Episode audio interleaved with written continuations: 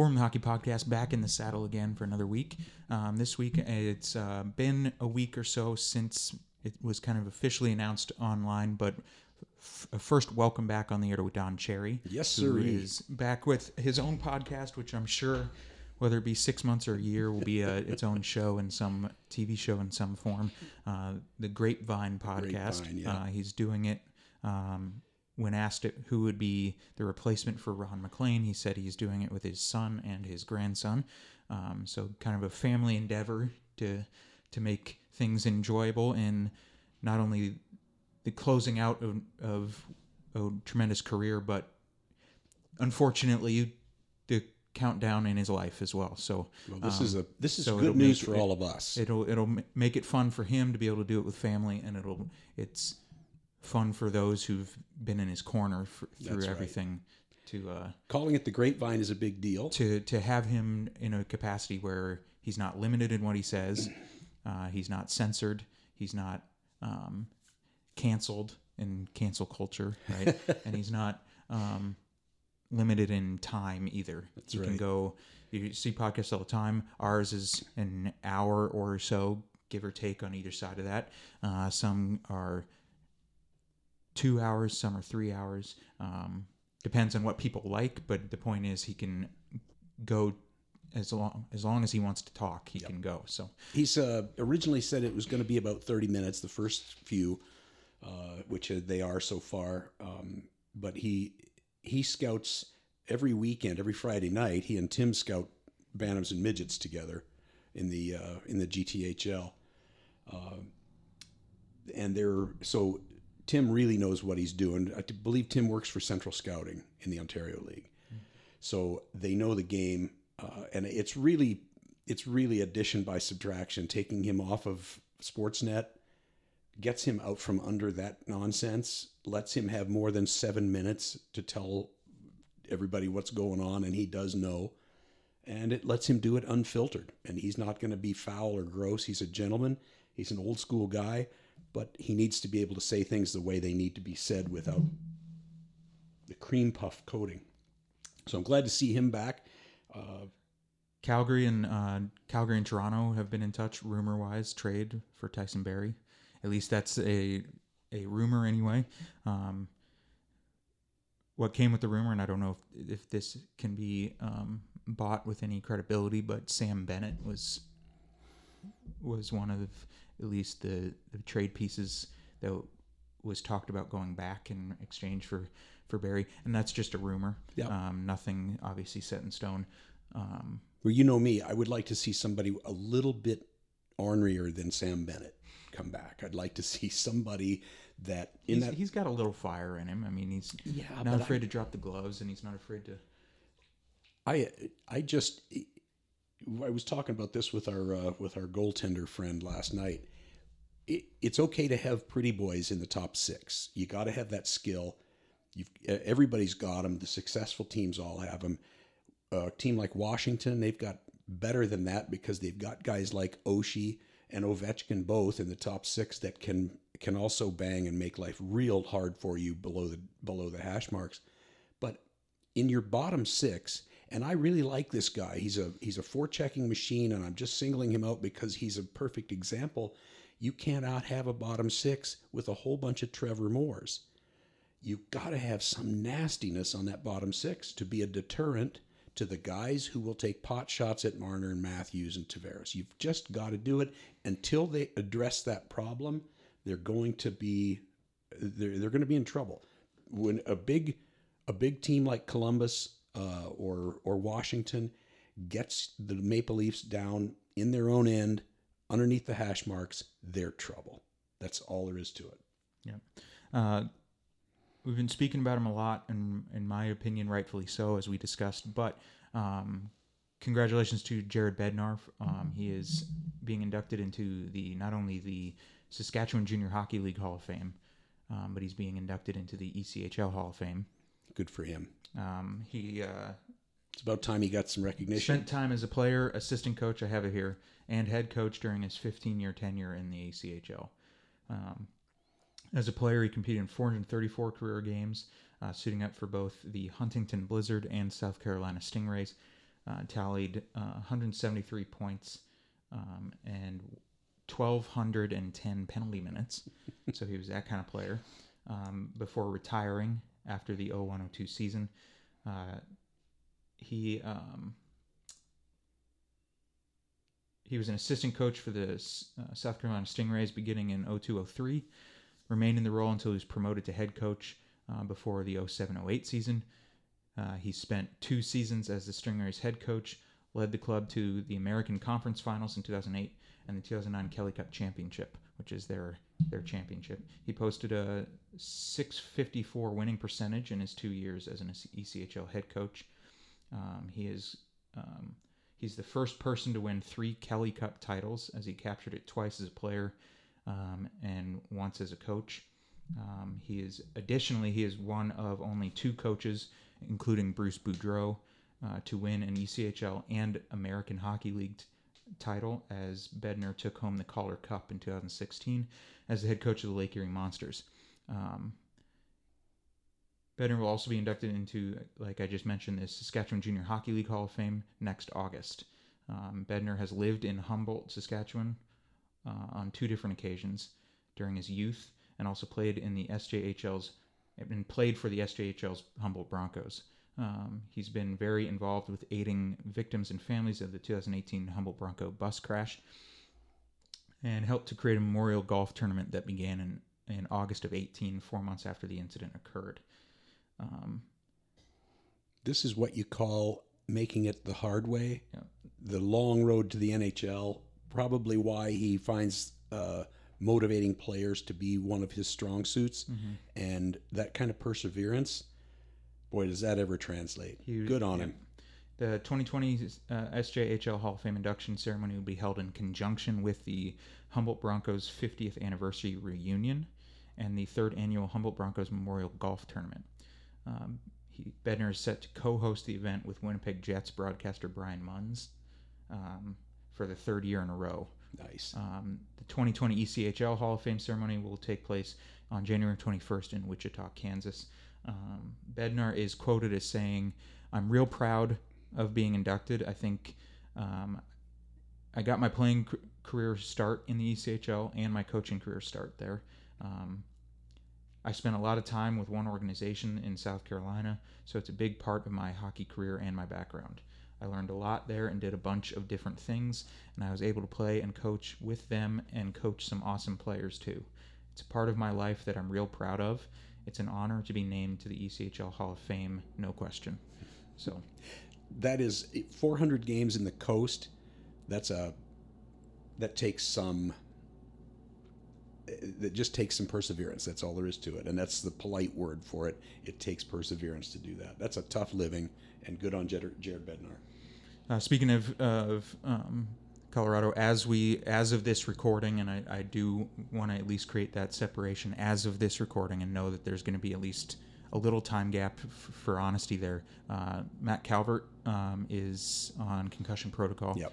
Um, but um, as of this recording, Colorado has sent down Adam Werner, uh, which means they are getting a goaltender back. So no, no word yet on if it's Grubauer or Francouz, but they are at least One of getting one of them back. So, anyways, um, before anything, hit the subscribe button, rate and review, settle in for episode number 37 of War Room, the hockey podcast.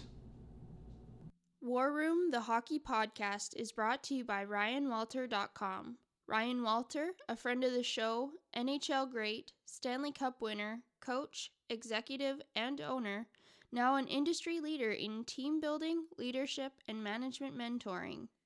Business, hockey, and organizations of all sizes benefit from Ryan's expertise and motivational skills. RyanWalter.com. Very pleased to have in studio with us today Greg Wilson, uh, friend of the show, friend of our family, uh, great guy, and, and been around the game forever. Uh, just, you know, the history in hockey that you have, Greg, goes back to, I mean, you grew up, what, in Kelowna? Kelowna, yeah. Uh, played locally, but picked up by the V's, uh, then on to Seattle in the dub, and uh, and onto a onto a pro career, and then um, later as a as an owner of the uh, Summerland Steam, uh, minor hockey coach for a long time, and uh, hockey dad, which that job actually never ends. I'm here to tell you if you haven't realized it already, that one will go on forever. But anyway, thanks for joining us today. It's great to have you aboard. I'm glad to be here. We want to hear uh, we want to hear all about the perspective, your your thoughts on the evolution of the game, and uh, just talk about your career because it it covers every part of hockey, as very few do. Yeah, I was uh, I was kind of lucky that way. I got to play kind of at all levels. Um, you know, growing up in Kelowna, we always had good teams. Kelowna always had the volume of players, Yeah, which is not the case nowadays, of course. No. With the volume declining in Canada and going up in the U.S., you're seeing the evolution. The game's changing. yeah, the power of the game is changing. But you know, it's it is what it is. And no arguing with uh, with the results. I mean, you can't you can't manufacture it. So when a kid, you know, when kids now who grow up dreaming as uh, when you played, uh, your goal was to make it to major junior or to play junior hockey in some capacity, and from there the next step was to earn a paycheck. Now, uh, in so many cases, you're off to a uh, to an academy in uh, in growing numbers. Then you're off to university, and who knows after that. But it's a there's a, a very different path through the game. it, it's it's so different now. I mean, you just touched on it. You know, going through minor hockey and then junior hockey and then hoping to earn a paycheck. Well, when I grew up, I never thought of hockey as a paycheck, ever. Is that right? It was all about fun, Yeah, something you love to do. yeah, And I think that's a major difference in the game today. I think that's the big thing. And it's because they brought money into minor. right. We talked about that a couple of weeks ago. Money in uh, in minor hockey and how it sort of poisons the well. It cha- I mean, it, you got to make you got to make ends meet, eh? But you, you but it really it changes the game. Yeah, like, you know, 30 years ago, you ever hear of a minor hockey coach making money? Right, right. Well, they- Ever. Thank you. the exact thing we said because we did an entire episode of money in the game and for lack of a better term kind of the corruption of youth hockey these days with with money coming top down and i've i have i've had my bad ex- experiences that we've talked about ad nauseum um, coaching in colorado um, and what i what i how i was treated but also what i witnessed when i was there and then just in one part of season what I what I saw with Summerland and think it's just the money just so we we talked about it Coaches making through money at it. and through yeah so Well, uh, one one real quick story, uh, and it only take a few seconds. When uh, I go back to this story quite often, I think it was '87 when Modano was the top draft pick. Uh, Trevor Linden was number two to Vancouver.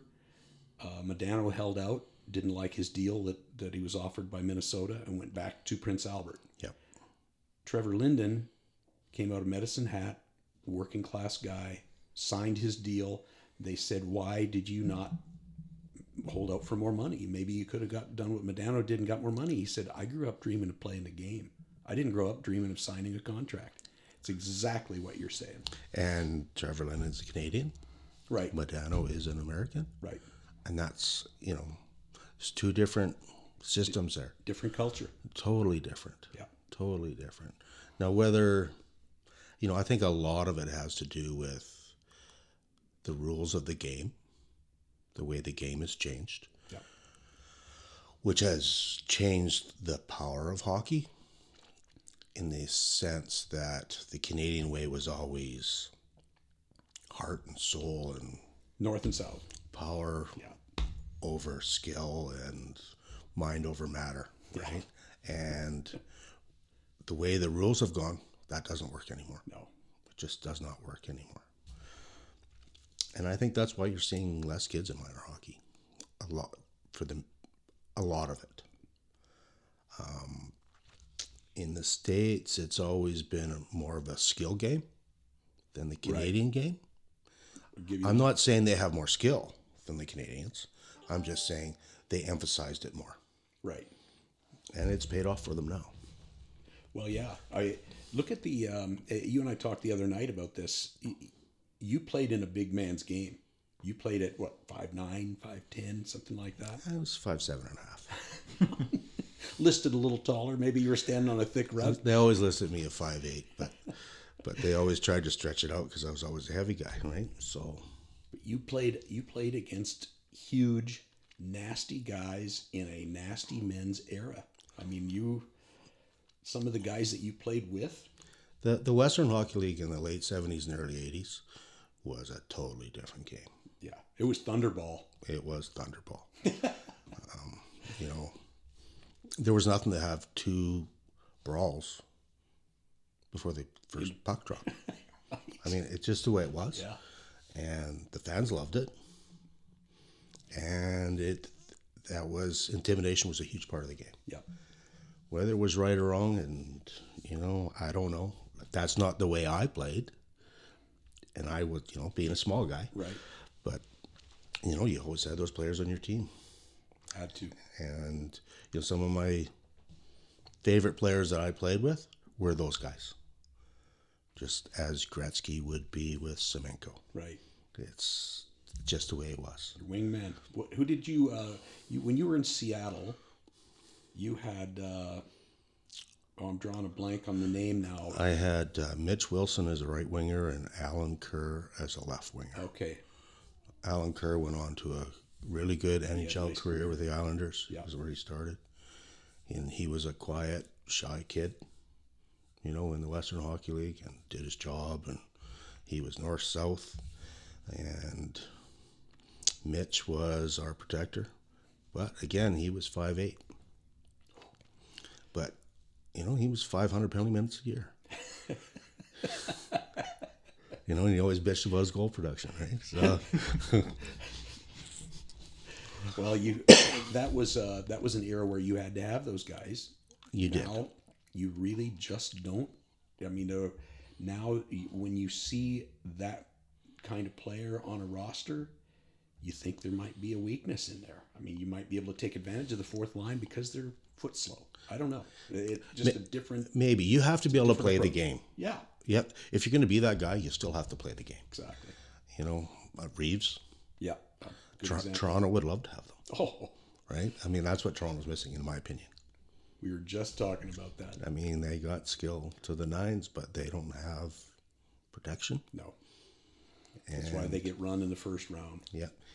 When Chicago, you know, I was I was, in Penticton at the SOEC and Duncan Keith was in there and he was talking and it was after they won their cup and they were getting rid of Byfuglien and all these Yeah. guys and and he said right there, we're in trouble. So to me, there's still a place in the game for it Sure. the rules have changed it so they it can't be the way it once was, which is a good thing in my opinion. But you know, these star players, they they need those players behind them. Yeah. It, it gives them hair. Well, you you're you're playing three inches taller when you got Reaves coming out on the next shift. No, nobody's going to take liberties with your top guys. That's right. And you know what? Reaves can play with Oh, top can- guys. yeah, That's the thing. So right? Tom Wilson, Tom Wilson. Josh Anderson in Yeah. Columbus. Well, we talked about it. We don't. It does in today's game. It doesn't need to be a whole lot of the big brute guys anymore. No. So long as it's brings the energy and, and everything like that. The physicality and Yeah. the mental toughness. I mean, we, we Well, talked about it a little bit uh, the other night. Um, Kassian puts a from Edmonton puts a hit on MacKinnon, and Calvert steps up, Matt Calvert. So I mean, it's it's not about s- necessarily size, but it's about the physicality and being able to stand up for your star player and and have that camaraderie a bit of being able to because I think that's another thing Toronto doesn't have Well, yeah. is is Yes. somebody that okay Matthews gets hit, you know, and we talked about it in as many games. Matthews takes an elbow, Tavares takes a takes a knee, Barrie gets sideswiped, and not nobody does anything. Nothing's done. So Well, this is this is the uh, and I I told the story uh, quite a long time ago on on the podcast, but it, back in the um, in the '80s at a Toronto uh, Toronto Vancouver playoff series. Gino Odjick was taking some liberties with Doug Gilmour, or no, it was early '90s, and um, Wendell Clark lined up the face-off dot with Pavel Bure, and he said, "If Odjick touches Gilmour one more time, you're dead. You're leaving on a stretcher, bud. Absolutely. Pass the word." Yeah. I played against Wendell Clark. Scary man, especially when he had Joey Kocur with him. Oh. He was, you know, the Saskatoon Blades, they were Wow. a big physical team. They had Screwland and Daryl Stanley, and Oh, it was crazy. We go into Saskatoon, it was like fear, right? But it's it's the way it was. Yeah, They played tough. They didn't play dirty, but they played tough. And if you gave cheap shots, you were going to pay the price. The game today, if you give sh- cheap shots, they expect the referees to make you pay the price. Right. And to me, that doesn't work. Wendell Clark said uh, three or four weeks ago, I saw him on an interview, and he said that when they were in Detroit uh, together, Kocur and Probert, he said our guys would go fight Probert, Probert so they didn't have to fight Joey Kocur. You bet. Well, Joey Kocur is Wendell Clark's cousin. Yeah, they grew up together. Yeah. And they said "Ma- nobody wanted to fight Joey Kocur. They'd take Proby as opposed, so they didn't have to. Which I that was that was fascinating. But boy, could he ever hit! Oh my gosh! Wendell Clark was not very tall, but he was wide. He played with an edge. He was hard to play against. And intimidation was a big part of the game. Yep. And a lot of it was verbal, not verbal like it is today. No You know, it's drives me nuts. trash talk. Just drives me nuts. Well, it's a different kind of intimidation. Now the intimidation is not that you're going to have a line brawl at the face-off dot. Now the intimidation is if you if you run my guy, your star is going to get in trouble. Exactly. So uh, now we've got guys that can eye for an eye. Right. And on, on the other side of that, I think there's more skilled players playing today because that is out of the game. Yes. Because a lot of those players didn't continue on because of that intimidation. So I think there is definitely more skill, volume, Yep. or depth, however you want to look at that, Totally agree. at every level. Yes.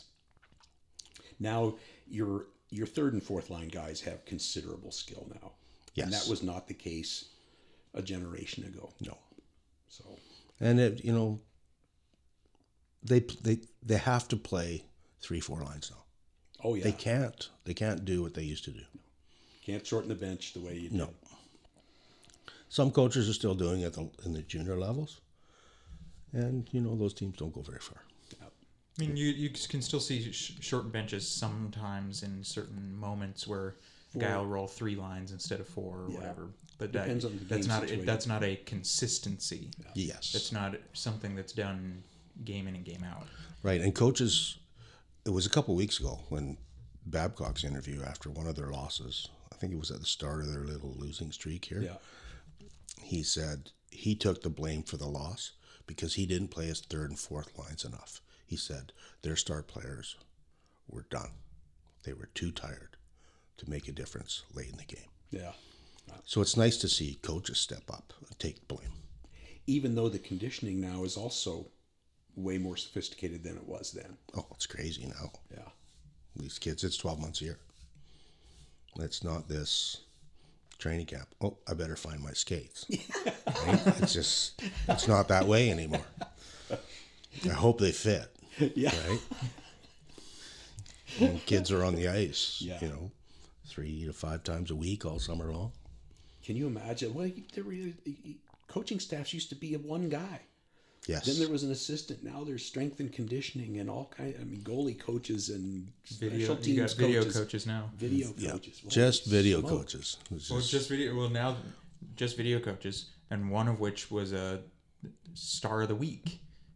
Oh, Remember yeah, for picking up an offside for or Co- something. for Colorado because he picked in the same game. He picked he picked up two on video that Bednar could then challenge and come back two goals because of offside or interference. I can't remember, and all because the video coach is sitting there watching the screen rather than the game to catch. He's got to get it right. Yeah, He's got to get it right. well nowadays because of the because now the changed cost you a rule is it's not just one not just one um, one penalty if you get your second challenge wrong. Right. It's now it's now if you get any challenges wrong, it's a penalty. If you get the second challenge wrong, it's not just a penalty; it's a double minor. Yes. So now it's now they're but you're you're starting to see that it's what I predicted it would do, and that is it's starting to limit the number of challenges Oh, yeah. because coaches are now having to be sure rather than using it as a timeout used to use it as a timeout. or any number of things. So So those coaches have to trust their staff. yeah, Right. And again, it goes back to money. Yeah, They're paying these people. right. Right. And Now, does he get a bonus for getting those two calls right? I wonder. right. Was get his percentage bonus at the end of the year. Be like having fifty assists. You started in Penticton, I started in Penticton. Yeah. yeah, and that was um, late seventies. 78. I played two years in Penticton. They were actually, my first year in Penticton was the f- the last year of the first run of the V's.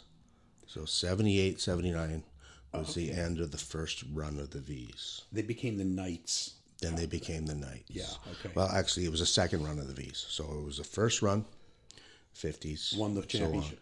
and then it was the Broncos. Okay, yeah. And then it was back to the Back to the V's. Vs.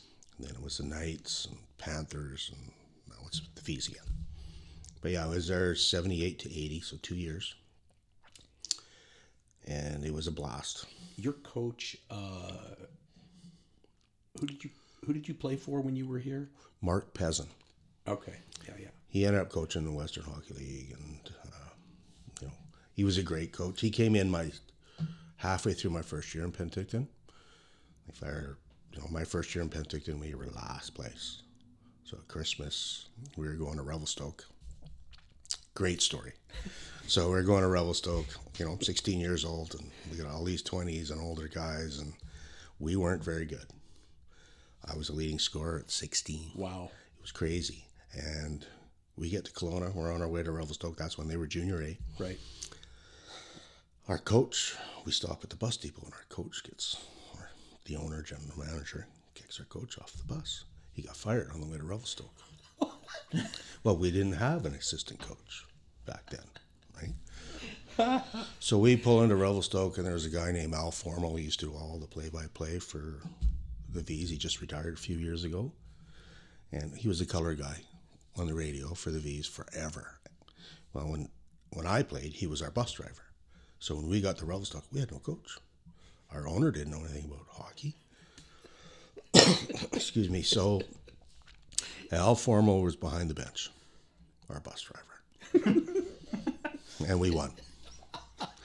So I ran into Al a few years ago, and he was asking if if if I had a newspaper clipping because nobody believed him that he was actually coached a game in the BC Hockey League. And I'm, I'm sure my mom saved it somewhere, but I couldn't find it anywhere. Did All he only coach the one game? One game. That was ah. it. Yeah. Undefeated, went out on top. That was it. He's batting a thousand. Oh, that is I've never heard that story. Never heard anything quite like that story. That is straight out of the movies. But that's the way it was. They put him on the. Did they drop him at the bus stop? The, your other coach? At the Greyhound bus de- steeple in Kelowna. Out he went. That was it. He never coached again. Holy. that's now that's getting fired right there. That's That getting is fired. Really Well, getting getting- fired. But that's a different take because remember, um, remember how we were kind of up in arms about how um, Gerard Gallant was treated by Florida when he yeah, was fired. A little bit. When he was f- kind of fired, short notice, kind of right. he was getting on the bus. He was getting, yeah, and then he was forced to just kind of, what was it, get a taxi or get an Yeah. Uber or something Put like him in that, a and, cab and away he and went. leave. And we were kind of up in arms about that. Yeah. So it's interesting. Wow.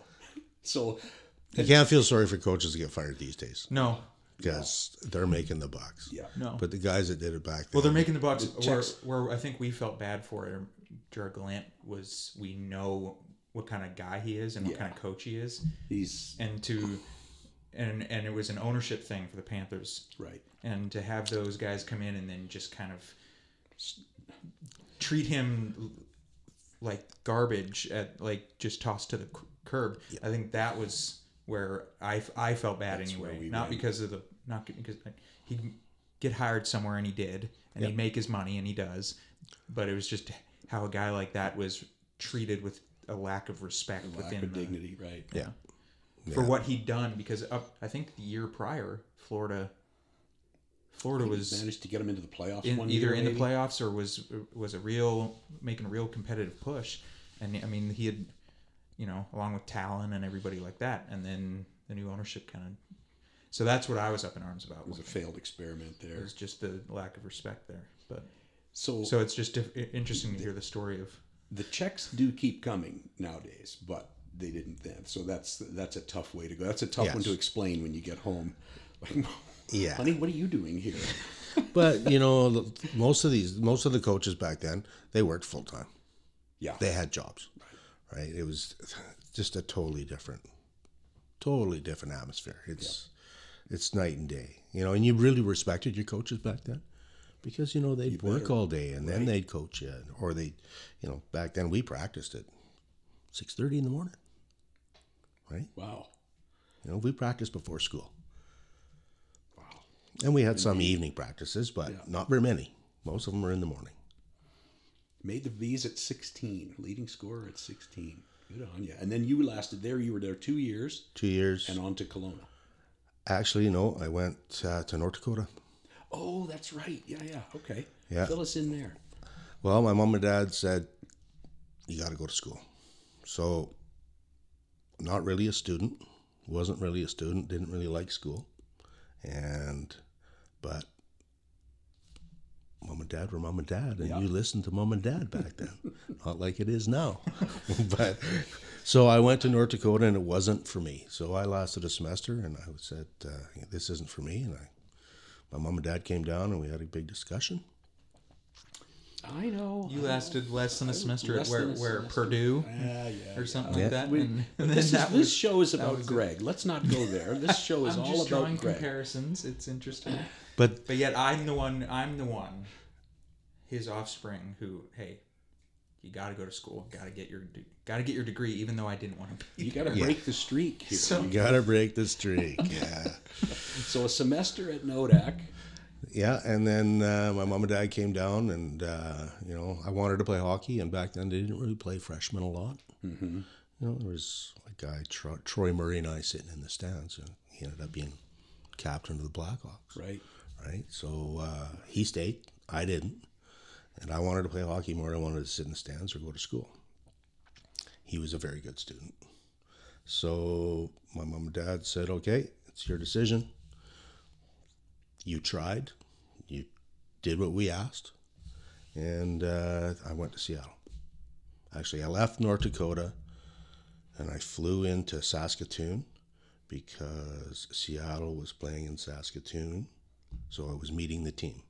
So you were already property of Seattle. Yes. Okay. Yes.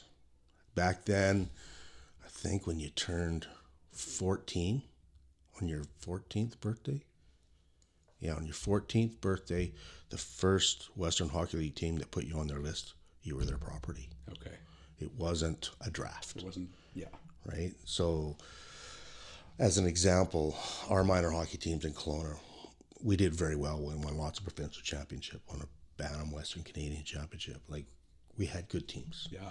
and there was six players from six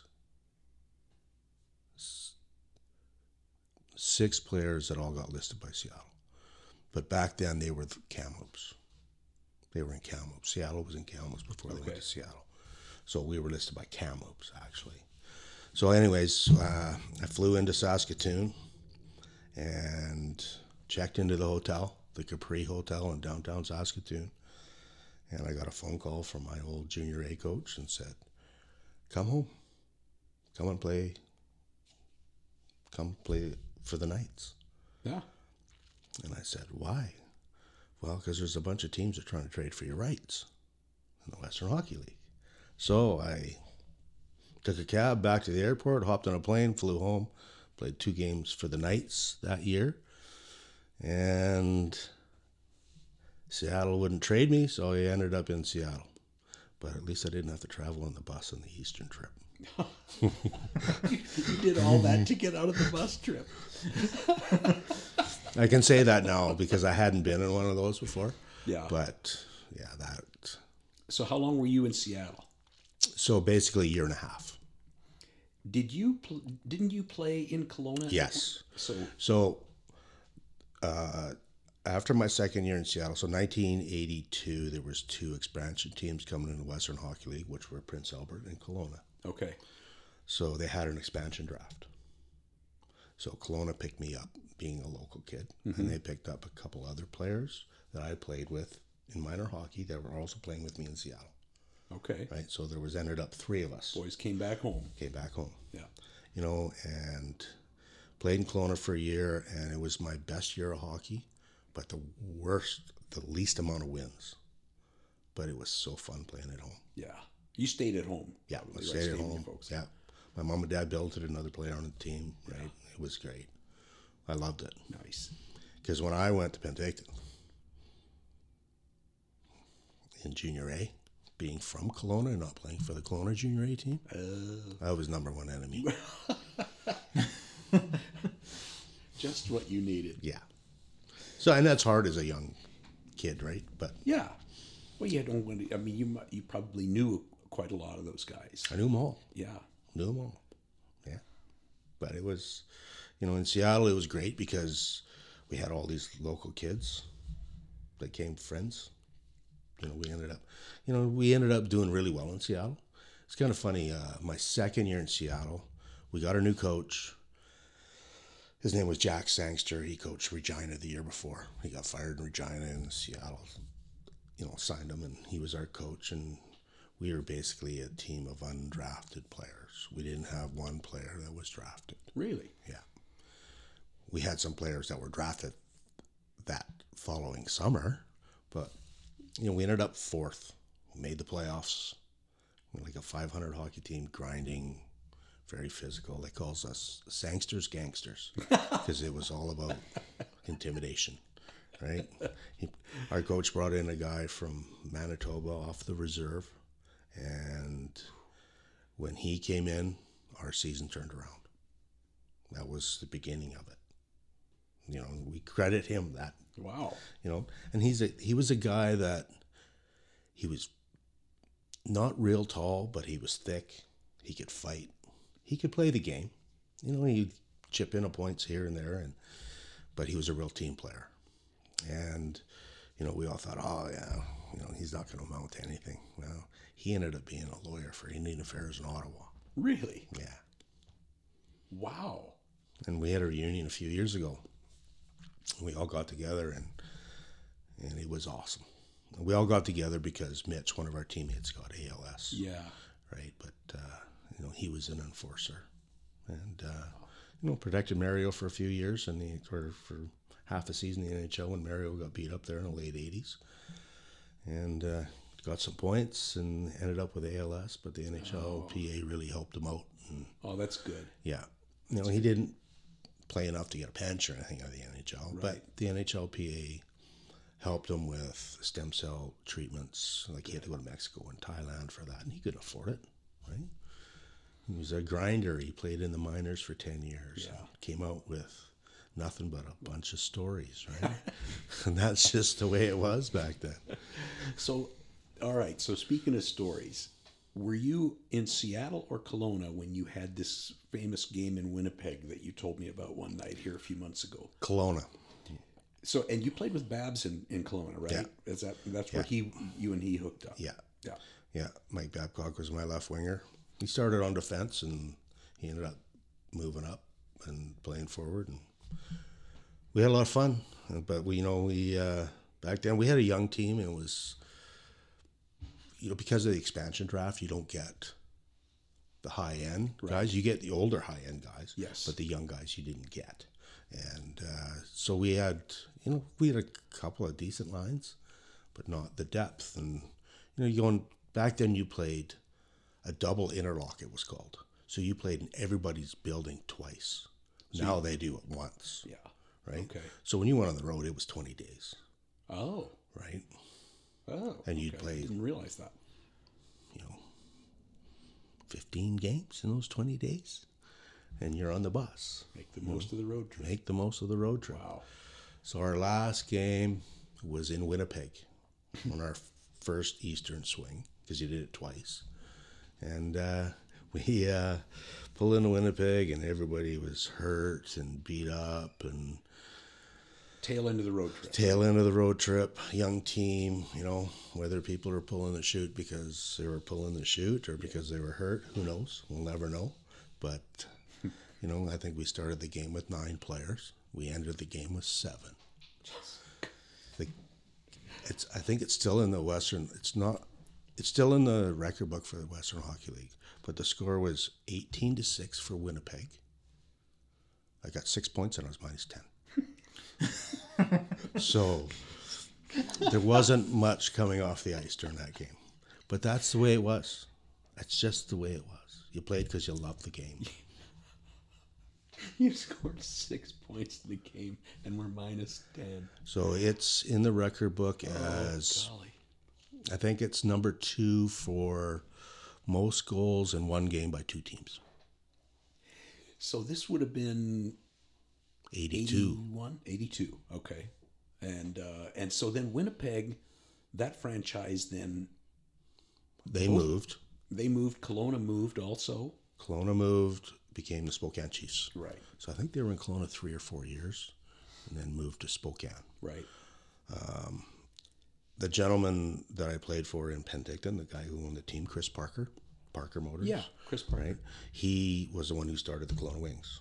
Oh, okay. I didn't So know it was the same owner, and so the coach I had in Junior A was also the coach in Kelowna. So I had the same coach, oh, nice. So you which was really, which was cool. Right. some, some of your awesome. pals there, living at home, playing for a familiar coach. That Yeah, it was it was really good.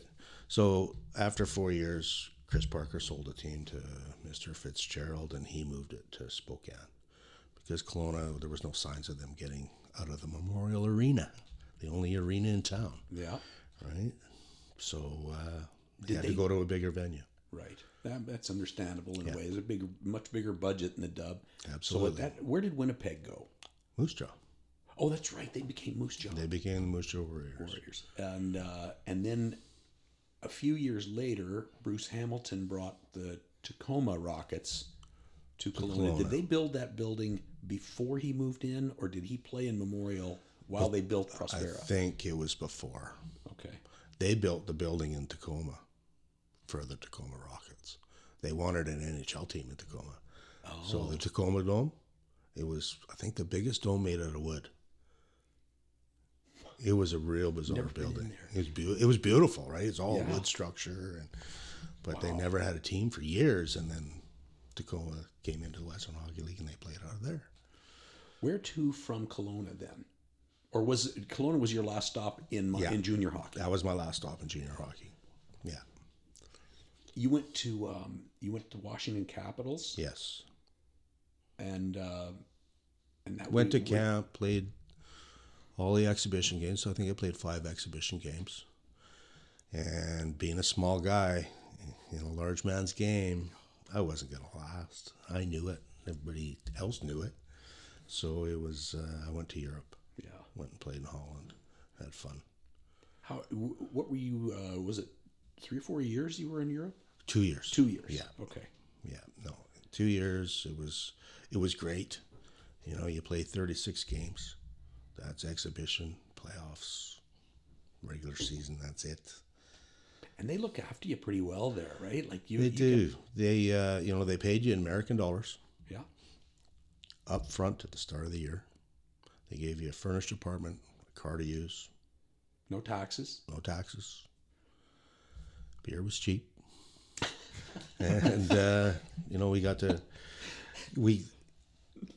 You're allowed two imports back then. I don't know what it is now, but it was two imports per team. So there was two of us. There was a kid from Detroit and myself, and we lived in the same apartment. And, but all the Dutch guys, they all had to work for a living. They didn't get paid. Oh, I didn't realize that. No, because it was, you know, it's Holland. It's it was like Division three or whatever. Oh, we didn't draw a whole.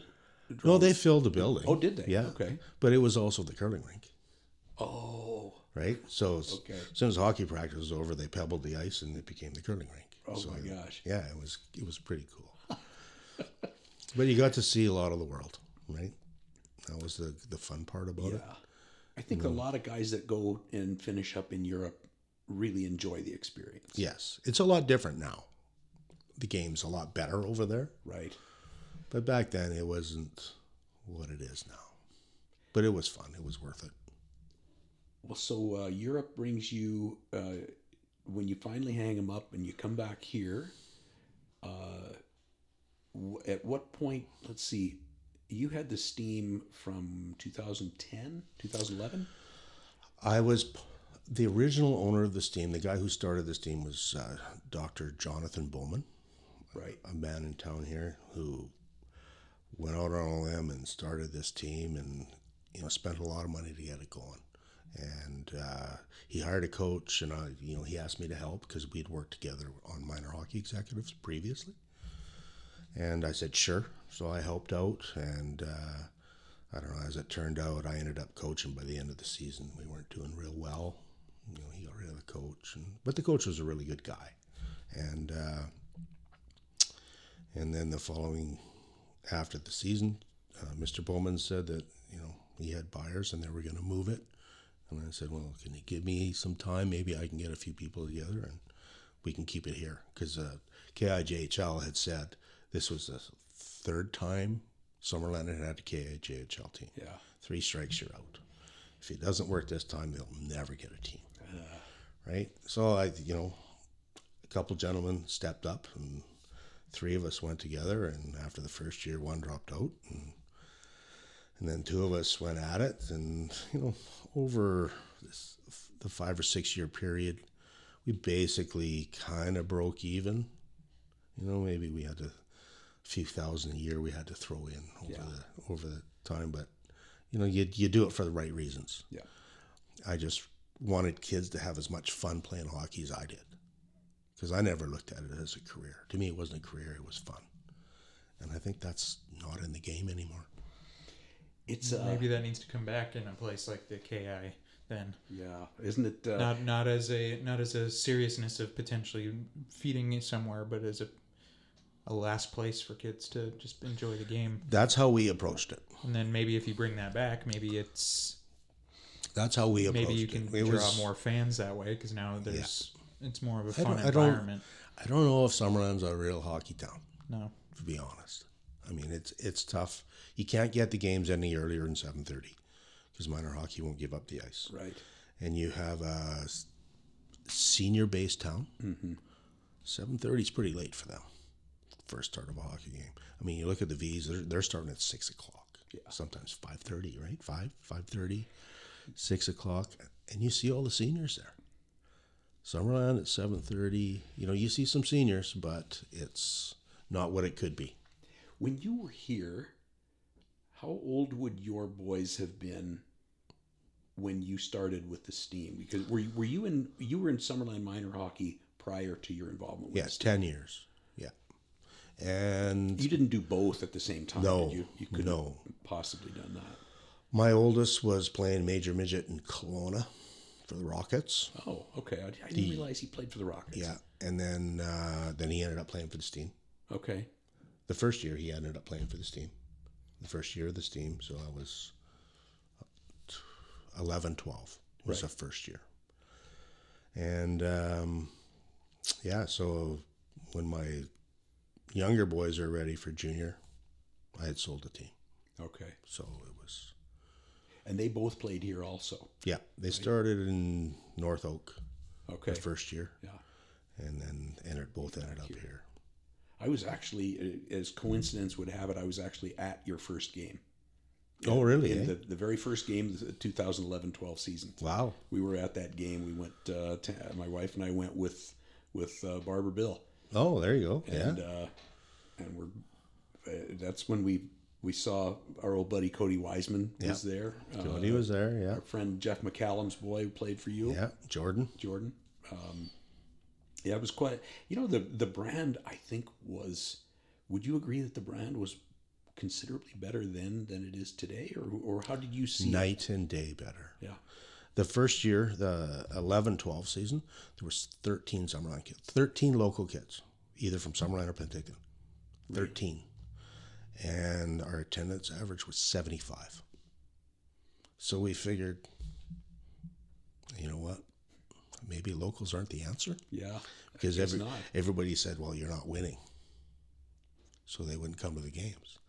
So then we then we built a team. You know, we hired a really good coach Yeah. the following year, and and uh, we we brought in some really good players, and we we had winning records. They still didn't come. So the best average attendance in the six years I was involved was 210. That was the best year. The worst year was 75, which was the first year. And this year, I don't know. I kind of looked on the web page because they do post the attendance to most of the games. And I think they're sitting at 120. Can they survive? It's Chinese money now. That's who bought it. So that's who bought it from me. I don't from us. Yeah. I don't know if there's different influence in now because I'm you know I'm out of it. But um, if they're willing to put money in, yeah, it'll survive. But I don't. our- Our business plan looked at it as we needed 250 average to survive. Where we managed to survive by, you know, tightening, tightening things up. You know, nobody got paid but the coach. Is there any such thing as a volunteer billet? This billet's one of your bigger expenses, eh? For what they get paid, it's volunteer. okay. You know, I think enough. back then it was 450 a month or something. Right now, I think it's six something. and your your average teenage hockey player going at it strong can probably consume thousand dollars a month in groceries. Yeah, well, 450 bucks would be milk and bread, I'm sure, right? You know that firsthand, right? Yeah, Raising well- three of them. Yeah. So that was your last. I I don't want to say your last because you're certainly not done, but your your most recent involvement in the game Yeah. is being a hockey dad. Yeah. I've been out of coaching and ownership and all that for three years Three now. years. Yeah. Yeah, it's been uh, it's been nice. My wife loves me again. she, she recognizes you for the first time in a long time, right? It was, you know what? I wouldn't trade it for the world. The six years with the steam, And you wouldn't Just- go back either, probably. but I wouldn't go back either. Yeah, you you know what? You need change in in everything. You need change to survive, and you know I don't know what their mandate is now on how they're doing things, but they got one local kid.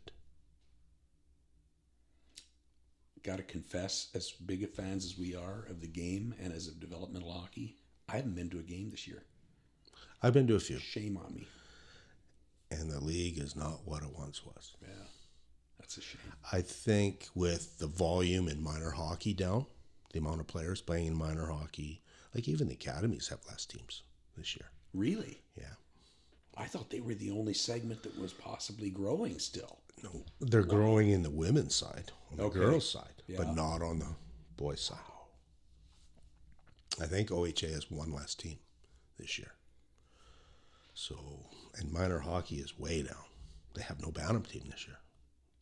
House, Again. house or rep, Okay, so none. then okay, then none. none. Because when I was there, when I f- first moved here, um, and I coached, there was I coached Bantam, but I there was not enough kids to put multiple on the ice, so there was just uh, the house team. Yeah. and that's wh- where I helped coach was the house team, and if and we had a couple very talented kids who, if there was a Bantam rep team, they would have played there Yes.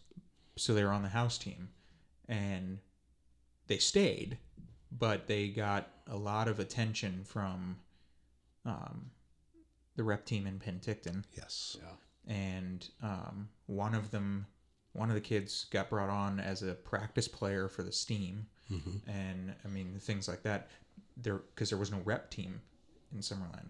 so now now it's interesting to hear that now there's none for, In- for Bantam. In 2006, there was 246 kids in Summerland minor hockey. That was my last year with minor hockey. Now there's under 100, 90. Wow, that's just So if like if the unthinkable happens and numbers continue to decline and the steam was to leave town, this can't be good. I mean, there is just nothing about this that that yeah. It's a small town problem, and it's not just Summerland. It's not just Summerland. You know, it's Armstrong. It's you know all those little communities, Merritt. You know, the smaller communities.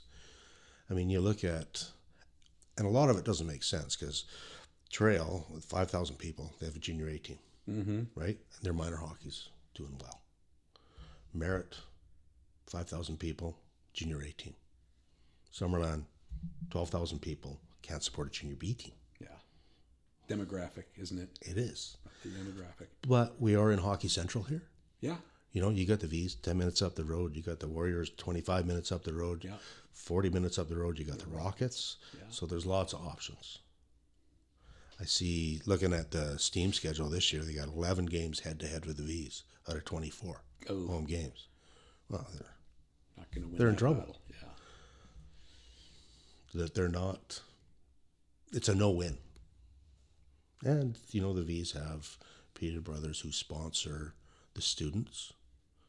So for every student goes to the game, Peter Brother gives them X amount of dollars. Yeah. Right, for that ticket. Well, parents can go to a V's game and take their kids cheaper than they go to a Steam game and take their kids. So, If you so since your boys are uh, your boys are all done now. All done. All your your twins are finished. done. Uh, what from the late seventies when you were involved uh, when you were a junior A player to the time that your boys got done, just recently, just this this season.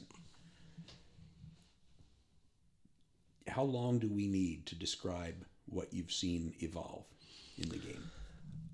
Well, from a perspective of a player, from when I played, Yes. I thoroughly enjoyed just playing. I didn't, money never came, it wasn't in the picture.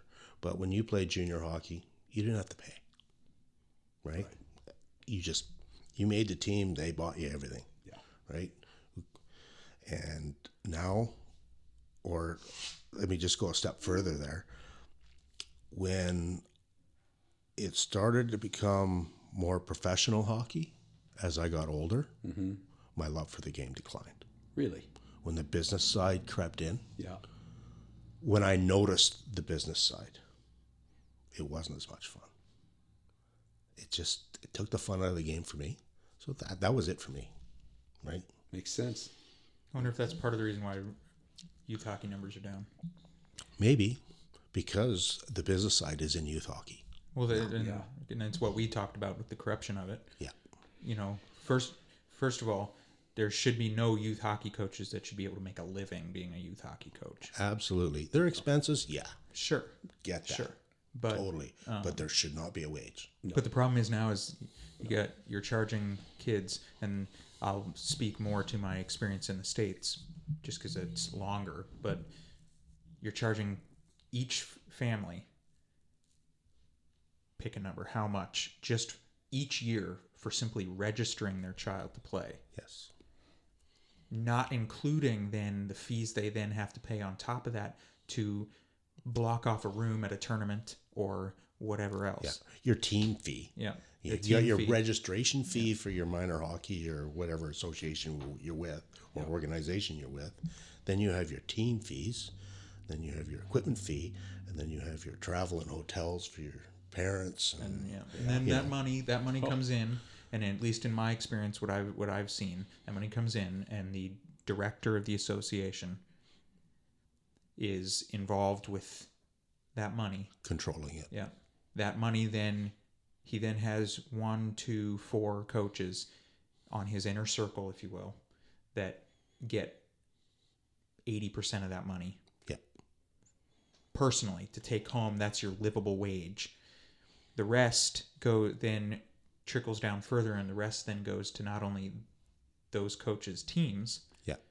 but the higher level teams, and then the the lower levels are kind of shit out of luck, Yep. on your own. and th- there's a lot of corruption. I, I haven't experienced it See, they- extensively here, but at least in my experience, there's a lot of corruption in how youth hockey is the- run. but there was corruption before, even before money was brought into it.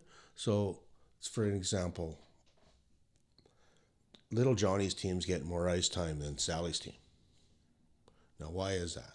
Well, because little Johnny's parents or more kids on little Johnny's teams, parents are on the executive. Right. Whether they're getting paid or not, mm-hmm. they're getting, you know, there's there's corruption there. And it's still going on that way. oh yeah, there's Right? still still kids who get chosen for the A team or the the Yeah, triple A team or whatever even because for- dad is buddies with this guy. Right. Or what, you but know, they all pay so- the same registration fee. They also have the same amount of ice every week.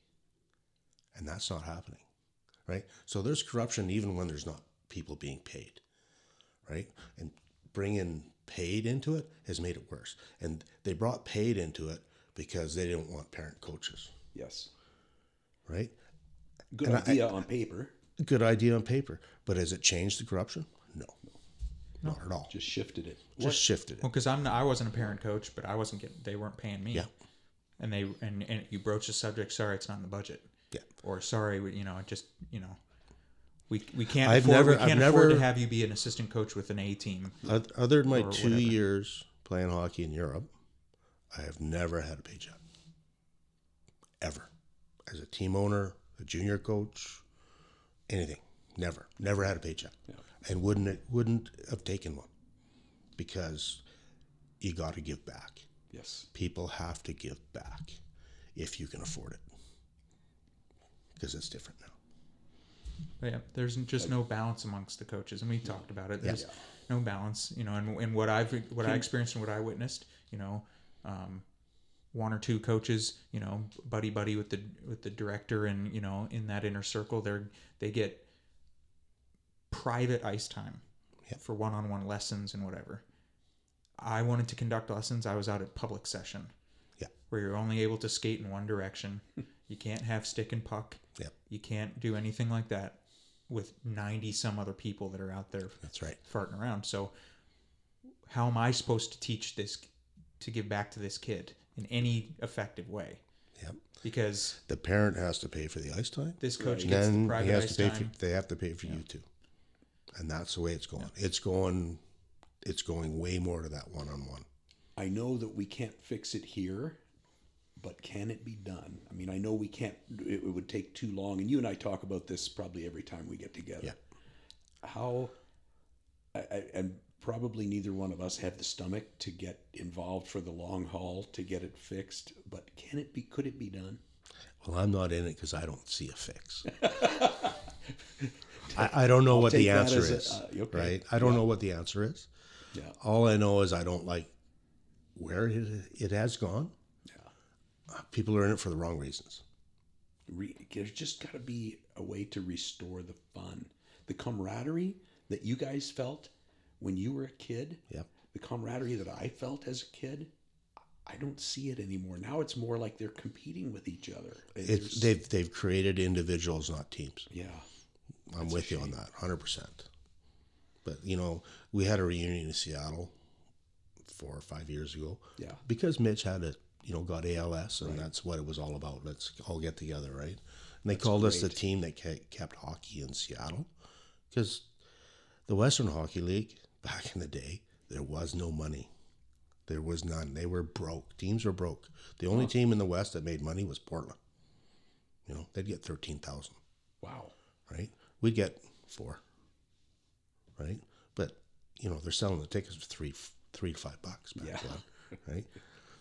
But there was no money, and hockey was thriving. Kids played because they wanted to play, Love the game. because they loved the game. Yeah.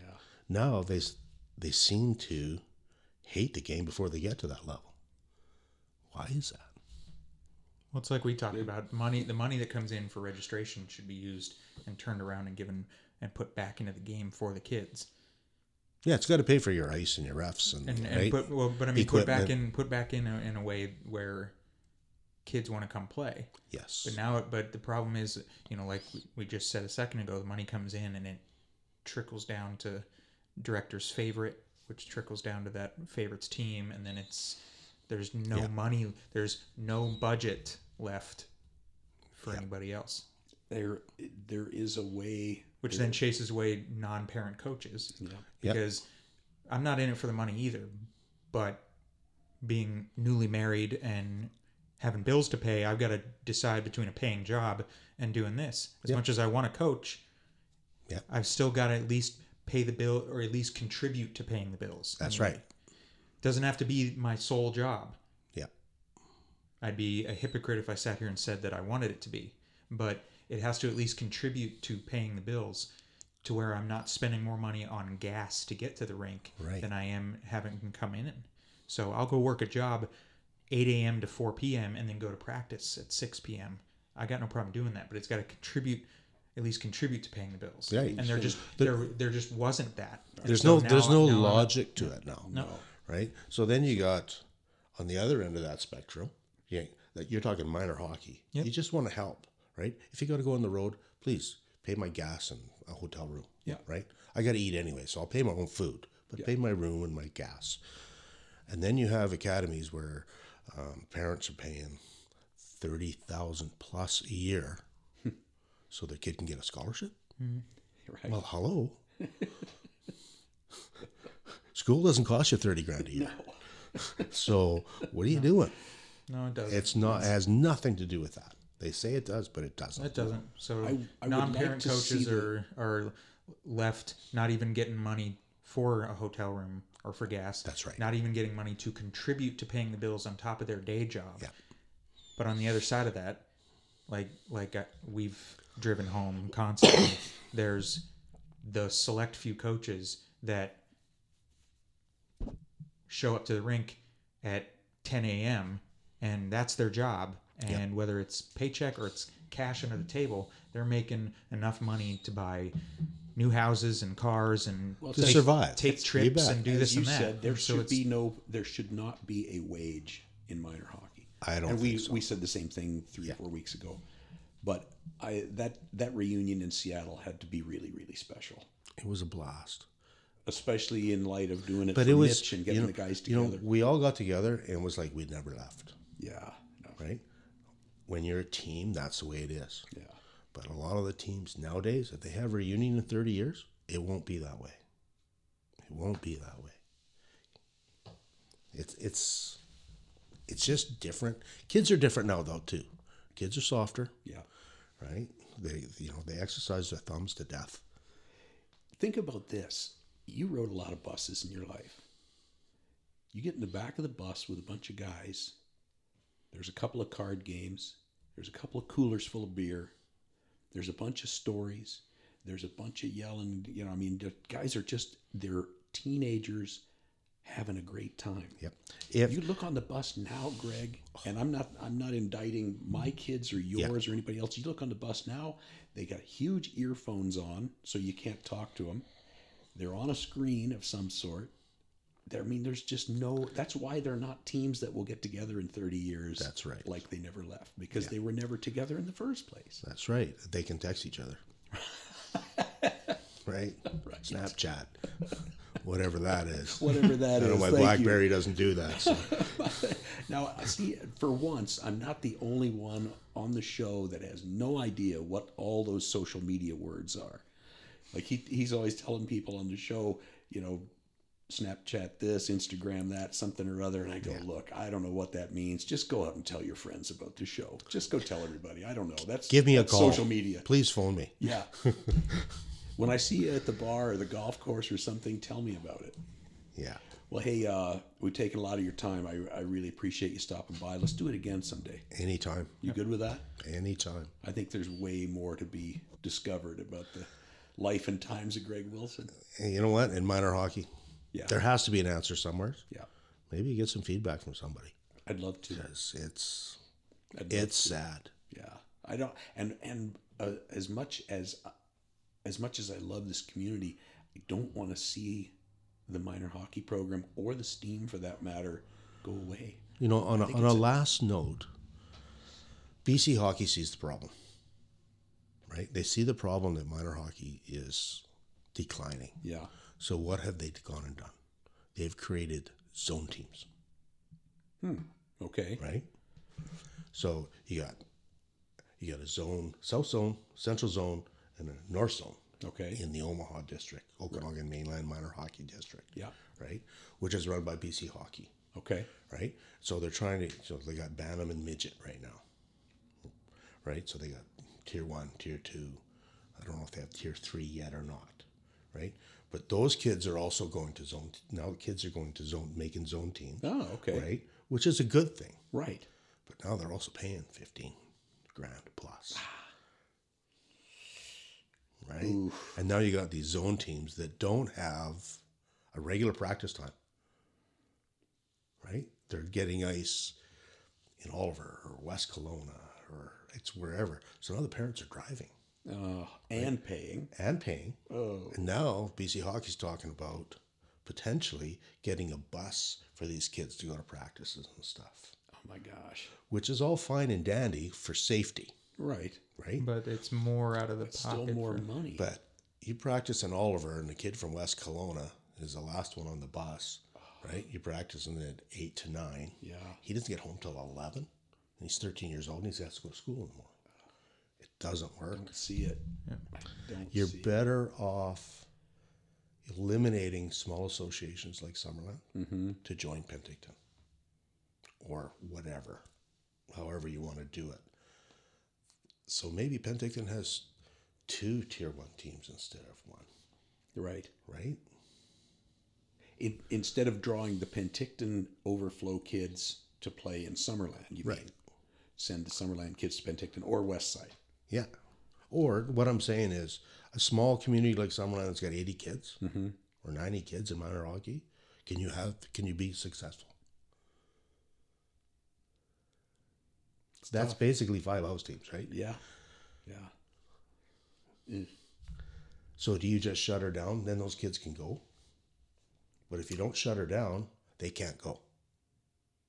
True. Yeah, they because Right. they have to play during the regular season. They have to play. Yeah. Yeah. For example, my twins, who are done now, but when they were in minor hockey, their age group, there was like nine kids, 99 birth year, right? Mm-hmm. And the 2000 birth years, there was five. So their whole minor hockey, they didn't have a rep team till midget. They never played rep till midget because there wasn't one, and they wasn't weren't one. allowed to go, They couldn't cross the boundaries. right? Wow. So that's why the zone teams came in. But now, now it's the expense, and they're paying some guy eighty grand a year to run these zone teams, right? And that's To me, that's not the answer. the the idea sounded good until it became more expensive and logistically more complex. Yes, It was a good idea. it's a great idea. but putting it together in a scattered community like this is difficult. Keep your smaller communities as house associations, Right. right? And the kids that want to play rep, just let them go to the closest 'em go. community, Right. right? Let them go make whatever go. team they can make. Yeah, Yeah. it's about If have a- opportunity, Yeah.